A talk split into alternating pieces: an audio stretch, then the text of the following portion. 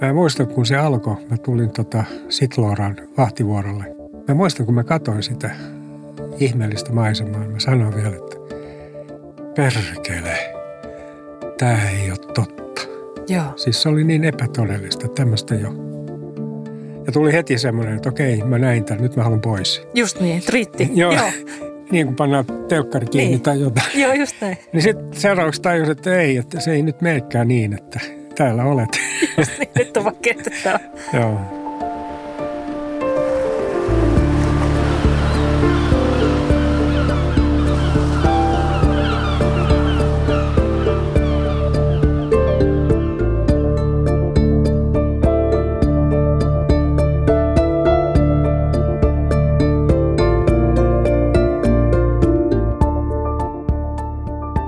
Tämä on Minun Itämereni, Jon Nurmisen säätiön podcast, jota tehdään rakkaudesta Itämereen. Minä olen säätiön toimitusjohtaja Anna-Mari Arrakoski Engart, ja tänään merestä on keskustelemassa Tommi Helsteen, teologi, kirjailija ja terapeutti. Tervetuloa. Kiitos. Tänään puhumme varmasti ainakin merestä ja ihmisyydestä, mutta vähän niin kuin merellä katsotaan, mihin tuuli kuljettaa. Hmm. Asut Porvoossa ja sinulla on Valpuri-niminen purjevene ollut jo kymmenen vuotta ainakin. Noin suurin piirtein joo. Siis tämä nykyinen vene. Niin. Joo. Valpuri on ymmärtääkseni jopa 43 jalkan, eli aika haastava purjehtia yksin. Joo. Mutta sä oot ollut aika paljon merellä miehistösi kanssa, eli edesmenneen vaimosi kanssa kuitenkin aika Joo. pitkilläkin matkoilla. Joo, me yleensä lähdettiin tuossa juhannuksen kieppeille ja tultiin koti sitten elokuun puolen välin jälkeen. Joskus meni jopa syyskuun puolelle. Huh. Se on jo kakkoskoti. No juu, kyllä se semmoinen niin kuin kesäkoti on, Joo. oli meille. Mutta 43 jalkasta ne kuvat, mitä mä oon nähnyt, niin se ei ole ihan semmoinen nappia painamalla automaatti, että sitä voisi tuosta noin vaan Ei, yksin purjehtia. Kyllä sitä periaatteessa voi, mutta mitään erityistä ei saisi tapahtua. Että pitää, olosuhteet pitää olla rauhalliset ja mitään semmoista niin kuin ennakoimatonta ei pitäisi tapahtua. Ja sitähän aina tapahtuu merellä. Että siinä mielessä on aika riskialtista mennä yksin ton kanssa. Joo. Kun miehestä on kyse, niin uskaltaa sanoa, että tässä syksyllä täytät jopa 70 vuotta, mitä ei kyllä usko, kun studiossa vastapäätä istut. Mutta tota, Ehkä se ei ole totta. Niin, tai niinhän sitä sanotaan, että sitä on juuri niin vanha kuin itsensä tuntee. Niin, kyllä. Mutta tota, minkälainen on, sulla on pitkä ajanjakso meren äärellä ää, niin asuen kuin sitten tosiaan veneestä käsin. Minkälaiseksi sä kuvaisit sitä sun omaa suhdetta mereen ja meren äärellä oloon? Ja kyllähän ne ratkaisevat virikkeet tuli ihan tuolla tavallaan kahdesta suunnasta lapsuudessa. Vanhemmilla oli kesämökki. Me vietettiin viikonloput sitten aina mökillä ja sinne mentiin semmoisella pikkusella veneellä. Ja, ja pienenä lapsella se oli joskus todella pelottavaa. Mutta se meidän perheelme oikeastaan niin kuin oli pelkästään sitä, että me oltiin siellä mökillä. Muuten ne teki töitä ja, ja sen vuoksi se oli niin merkittävä se mökillä oleminen ja meren äärellä oleminen. Mutta sitten enemmän vielä vaikutti se, että mun isäiti oli kotoisin YTstä ja mä sain sitten olla hänen kanssaan siellä muistaakseni ensimmäisen kerran vuonna 1958, jolloin mä olin, mitä mä olin seitsemänvuotias.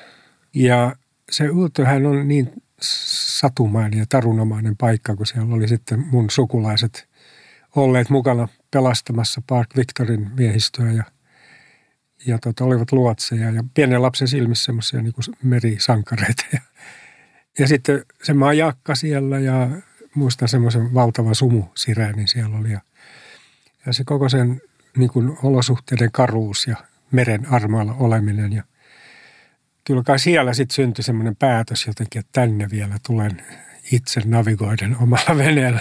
Joo. Mutta semmoiset niin lähtemättömät jäljet se kyllä jätti. Ihan varmasti. Ja tässä kun, kun kuuntelen sinua, niin sitä vahvistuu se käsitys, mitä tulee just luotsaukseen ja, ja luotsielämään semmoisena suku, sukuammattina. Joo. Että kun siihen syntyy suorastaan tai jopa, Kyllä. jopa tota, kasvaa. Muistan isoäidin veli Fridolf Öhman, niin hän pienenä, nuorena poikana oli niin kuin luotsi tämmöinen, mikä se on lärling, oppilas. Oppipoika, joo. Niin, niin tota, ei hän ollut mitään kouluja käynyt eikä mitään. Että siitä vaan se oli itsestään selvää, että kun sä kuulut luotsisukuun, niin sinne vaan. Joo. Ja, ja niin hän sitten, tota, luotsihan hänestä tuli. Ja jopa käsittääkseni luotsin vanhin oli jossain vaiheessa. Mutta nämä oli tämmöisiä ihme tarun hohtoisia olentoja, nämä miehet pienelle no sitä, pojalle. Ihan varmasti, ja sitähän must, mun täytyy sanoa, että on he edelleen. Että eihän se, jos miettii, toki laivat on, tai ennen kaikkea tämä tekniikka on parantunut, mutta yhtä lailla kaameisolosuhteissa luotsit joutuu edelleen Kyllä. kiipeämään niitä tikkaita ylös ja alas ihan kamalaa. Kuulin yhdestä luotsista, hän oli meidän naapuri Lovisas, kun mä asuin, niin tota, Orengrundissa hän oli luotsi. Hän oli pudonnut tuota luotsikutterien ja laivan väliin. Ja sitten luotsilaukku ja kaikki olalla. Hän oli sukeltanut kutterin alta. Ei. Ja tullut ylös sitten toiselta puolelta ja selvisi hengissä. Ihmeellistä, niin Ihmeellistä. kylmäpäisyyttä. Joo, todellakin. Ja siinä on ollut säät selvästi niin, että siinä ei ole niin kuin hypotermia, eli Joo. jäätynyt heti tai muuta. Joo, kyllä. seuraan nimittäin itse tota, kovasti tuolla sosiaalisessa mediassa on välillä mahtavia otoksia. Ei mitenkään skandaalin kärjisesti tai vaan, vaan ihan siitä arjesta. Joo. Niin pelkästään se aallokko tai, tai tuuli tai muu, niin, niin saa jo ihon kananlihalle, Joo, niin sanotusti nojatuolista käsin. Ja pienenä poikana mä sain tulla joskus mennä mukaan sinne kutteriin, kun ne vei tai haki luotsin jopa yöllä. Niin se oli tosi jännittävää nähdä Joo. se homma. Joo. Joo, mä muistan semmoisen detaljin, kun tota, mulle opetettiin, kun luotsi kutteri, siis sehän laskee ja nousee sen laivan Joo. kyljessä. Ja, ja tota, sitten kun sun pitää odottaa, että se kutteri on niin kuin aallon harjalla, ennen kuin sä hyppäät niillä tikkailla ja lähdet kiipeä. Että jos sä hyppäät, kun se kutteri on alhaalla, niin se nousee ylös, se murskaa sut sinne. Just. Kun sä heittäytyy sitä laivan kylkeä vastaan. Niin se oli ei nykyään vanhemmat varmaan päästäisi lapsia tolleen niin kuin ilman mitään, ei. mitään liivejä eikä mitään, niin siitä vaan keskellä ei. yötä. Ei, pitäisi olla todellakin niin kuin, tuota, hätäkädessä, että et, niin kuin uppoamistapaus, että päästäisiin. Ajatuskin on ihan kamala. Niin, joo. Että oli se jännää kyllä.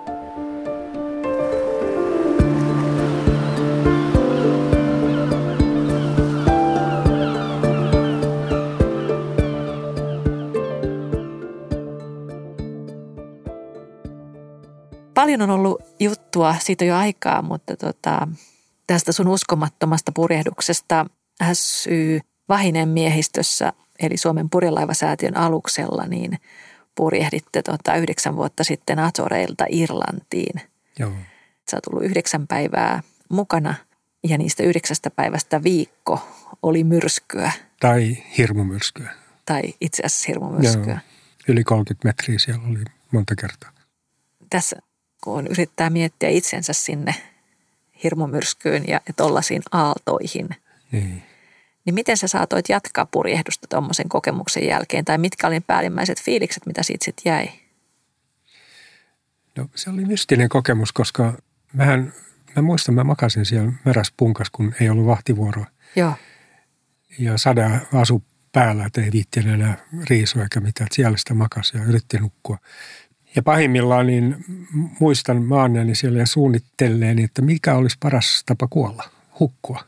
Joo. Että heti vetää tota, keuhkot täyteen vettä vai sinnitellä joku minuutti siellä kylmässä. Sehän oli huhtikuun loppu, että oli tosi kylmä myöskin. Sitten kun se reissu oli ohi, me tultiin Irlantiin keskellä yötä, mä muistan vielä.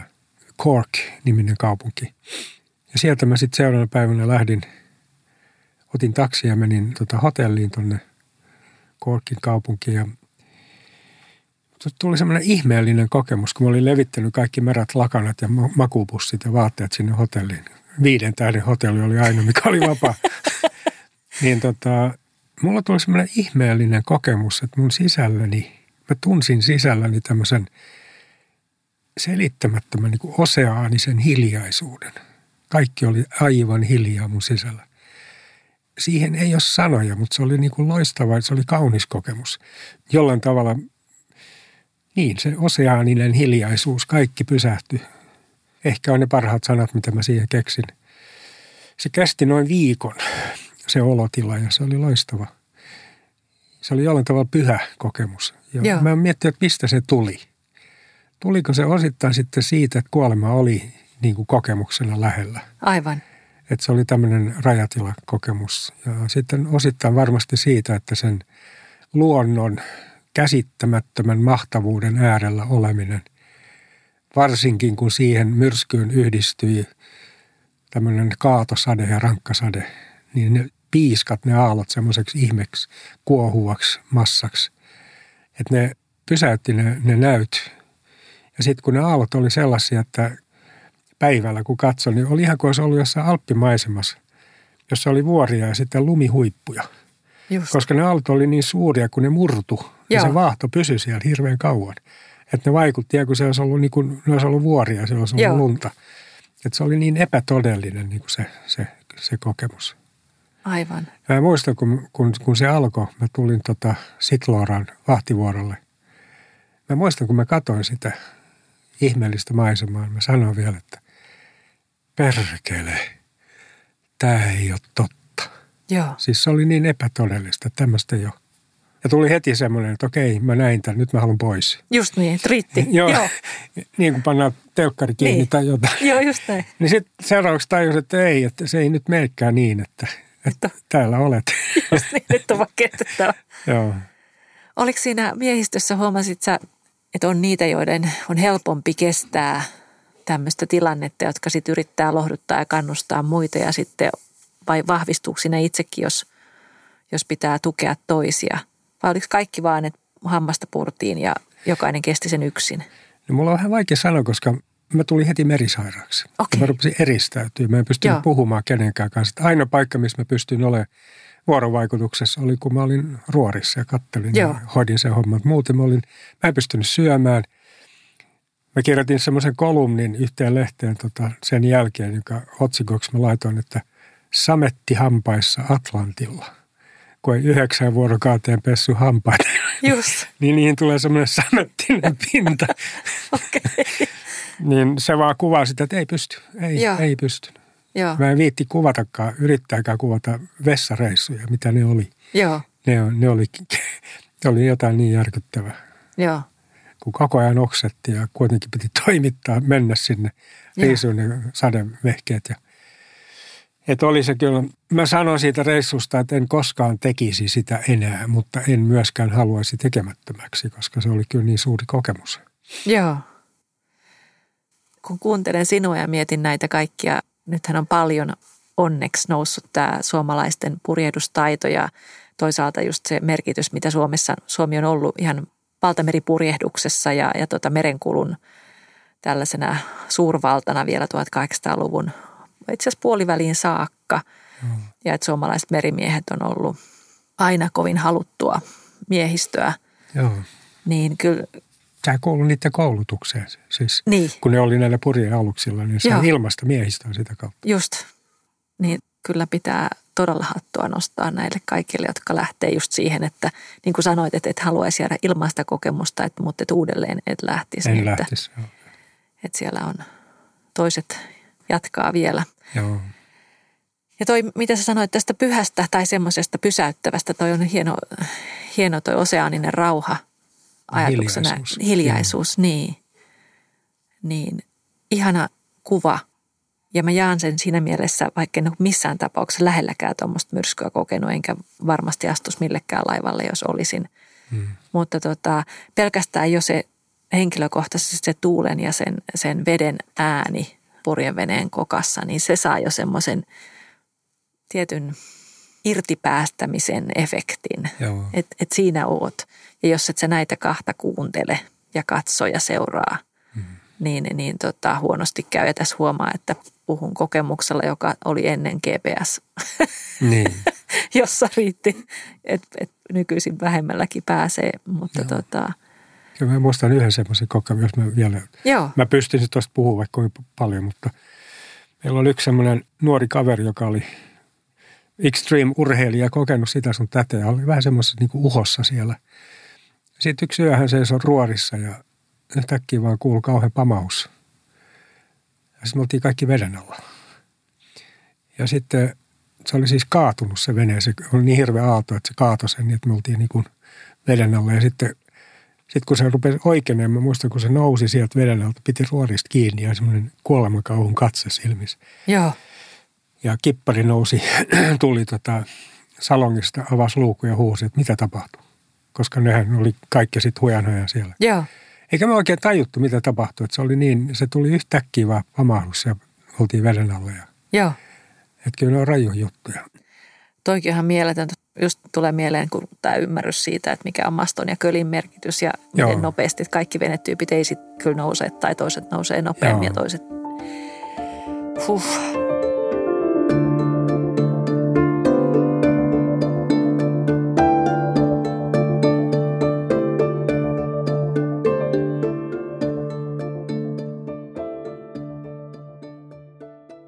Kuvata jotain, mitä mä, aamu, mu- mä mietiskelen aamuisin ja rukoilen ja pysäilyn ja hiljennyn.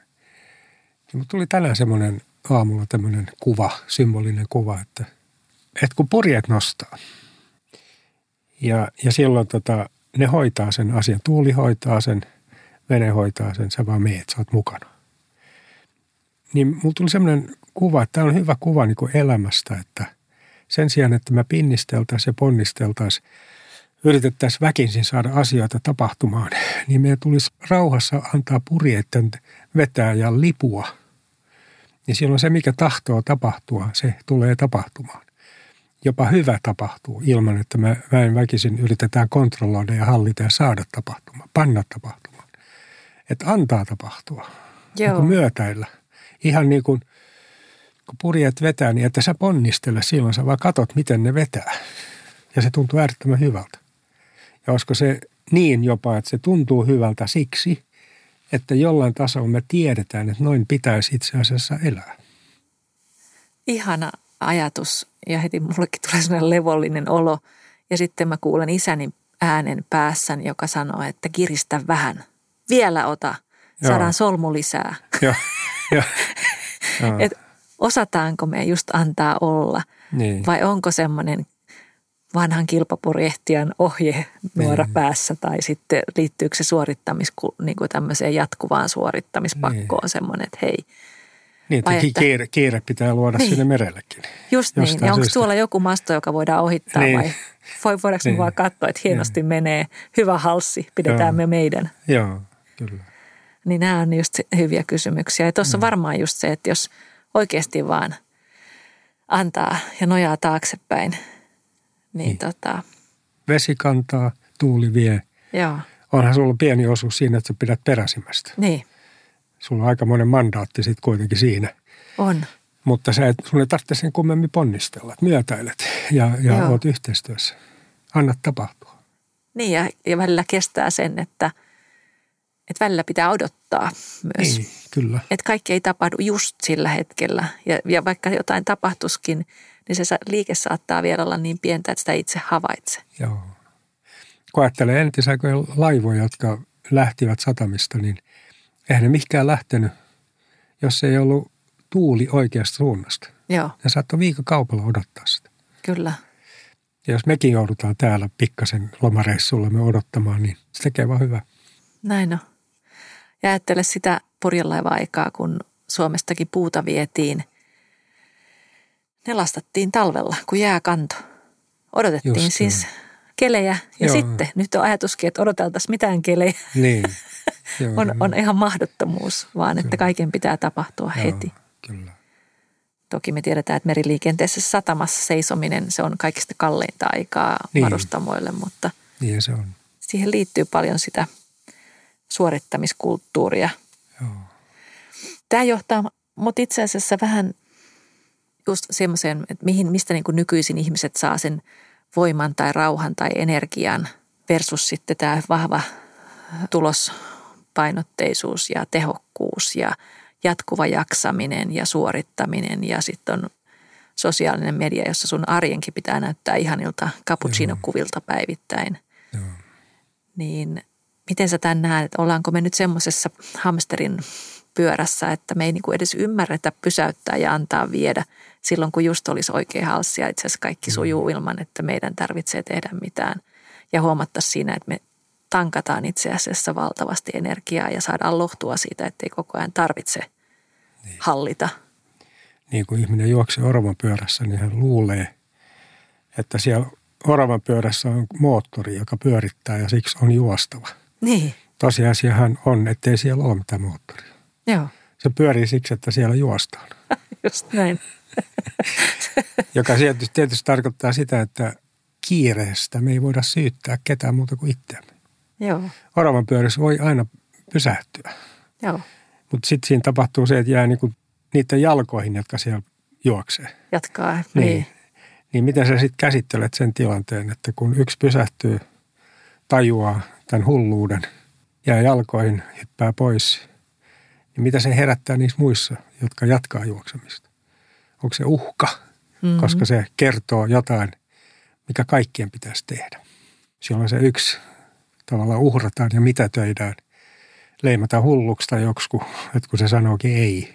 Joo, Eli, eli siis semmoinen niin kuin kollektiivinen uni syntyy siitä, kun kaikki juoksee oravan pyörässä ja luulee, että siellä on juostava, koska siellä on moottori. koska kaikki juoksee. Ja kaikki Niin. juoksee. Niin. Ja silloin syntyy kiire. Ja kiirehän ei ole sitä, että on paljon tekemistä, vaan se on sitä, että ei ole läsnä siinä, mitä tekee. Jolloin sä et ole olemisen tilassa, kun sä teet jotain, Aivan. vaan sä oot hillittömässä tekemisen tilassa, josta puuttuu läsnä oleminen. Ja siitä syntyy kiire. Mutta voiko olla niin, että tämä läsnäolojen puute niin kuin tapahtuu erityisesti kilteille ihmisille, jotka osaa sanoa ei? Joo, että haetaan sitä hyväksyntää tavallaan niin kuin itsensä ulkopuolelta. Että hyväksytkö minut, jos hylkään itteni? No, että jos että syntyy semmoinen pakonomainen miellyttämisen tarve, kun ei ole rakkautta itseään kohtaan, jolloin hylkää itsensä, jotta muut hyväksyisivät. Ja siitä syntyy se, että juostaan koko ajan rakkauden perässä. Tavallaan ajetaan takaa sitä, mitä samalla juostaan pakoon. Mutta se puetaan siksi muodoksi, että minun on pakko. Joo, Ja ilman minua tämä homma jää tekemättä ja Kyllä. näin, eikä lähdetä tästä. näin on. Koska kun muotoilee asian noin, niin kukaanhan ei haluaisi olla tuo. Ei. Sen takia kiireessä tehdään tämmöinen niin kuin luonnonvoima. Joo, Että ei voi mitään. Tulisin, mutta en ehdi. joo, Tekisin, mutta ei ole aikaa. juuri näin. Niin silloinhan ihminen ei ymmärrä sitä, että sulla on aina aikaa sille, mitä sä pidät tärkeänä.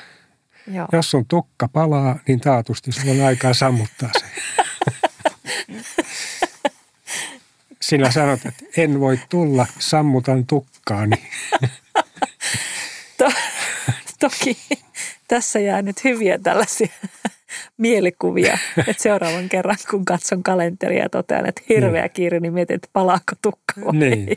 niin. Kyllä sulla on aina aikaa sille, mitä sä pidät tärkeänä. Kyllä, Jolloin se tarkoittaa sitä, että pidät vääriä asioita tärkeinä. juuri näin. Mutta et muotoile sitä muille sanoen ei seuraaviin asioihin, vaan muotoilet sen, että minulla on kauhea kiire. Ja silloin sä oot tavallaan kuin viaton, sä et vastaa mistään. Niin, tämä on ehkäpä just se, mitä mä haen, koska sitten se, on sen se on sen oravan pyörän vika. Niin on. joo. Kyllä, Kyllä, vaan ei minun. Joo, Jolla me ollaan taas siinä veneessä itse asiassa, Tommi. Eikö se ole aika ihmeellistä, että se on suorastaan konfliktinen sillä ajatuksella, että me haluamme pitää kiinni sitä ruorista ja, ja haluamme ohjata ja vähän vielä. joo. Eli Mutta merkittävää on myöskin niin kuin se tosiasia, että siinä veneessä on ruori. joo, Ei se oleminen tarkoita sitä, että sä heittäydyt kannelle makaamaan, joo, vaan kun sä suostut maailmankaikkeuden kanssa, eli nyt jos puhutaan purjeveneestä, tuulen ja meren ja veneesi kanssa yhteistyöhön, niin sulla on oma rooli siinä.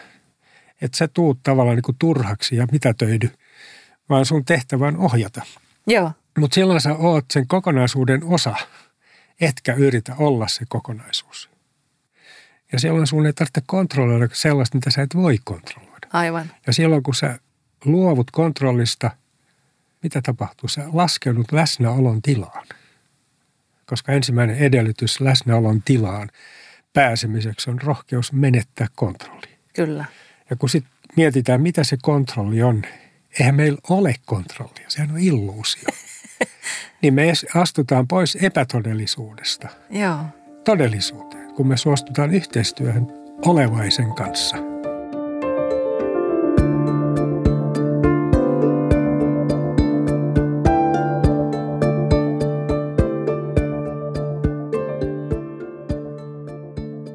Lopuksi haluan, Tommi, sinulta kaksi vinkkiä kuulijoille.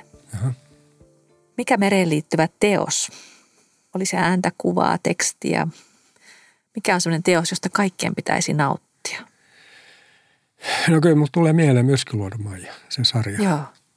Se niin kuin näyttää sen luonnon armoilla olemisen ja uskomattoman niin kuin sinnikkyyden ja rakkauden luontoa ja merta ja kunnioituksen merta kohtaan. Et se myöskin näyttää niiden ihmisten elämäntavan, miten vähän niillä oli, mutta miten niillä oli kyky fokusoida siihen, mitä niillä oli, eikä siihen, mitä niillä ei ollut. Aivan. Joka synnytti tämmöisen niin kuin kiitollisuuden ja läsnäolon kyvyn lopulta. Joo. Entä sitten Tom, joku paikka merellä tai luonnossa, jonne esimerkiksi just tätä ihmisen pienuutta tai ihmisen kokoa on hyvä pysähtyä mittaamaan tai aivan vain kokemaan? No kyllä Jurmo on semmoinen paikka, jossa mullahan on juuret itse asiassa siellä, suvun juuret on Jurmossa, niin tota, 1700-luvulta siirrettiin yksi tila luotsitilaksi Juutööseen. Niin Jurmo on karuudessaan kyllä pysäyttävä ja hiljaisuudessaan vakuuttava. Ja siellä jos pystyy olemaan ilman, että turvautuu koko ajan johonkin viitteeseen, niin, niin siinä syntyy semmoinen niin kuin oman pienuuden löytäminen, hiljaisuus ja nöyryys. Se on karu saari, ihmeellinen saari, poikkeava koko saaristo merellä. Joo. Oon viettänyt jouluja siellä ja uutta vuotta ja sitä tätä. Uskomaton paikka. Lämmin kiitos ihan mahtavasta matkasta merelle ja ihmisyyteen, Tommi Helsteen. Kiitos, kiitos. kiitos.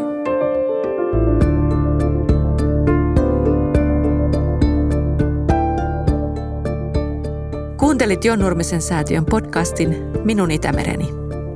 Muut jaksot löydät podcast-palveluista, kuten Apple tai Google podcasteista, Spotifysta ja Jon Nurmisen säätiön verkkosivuilta osoitteesta www.jonnurmisensaatio.fi.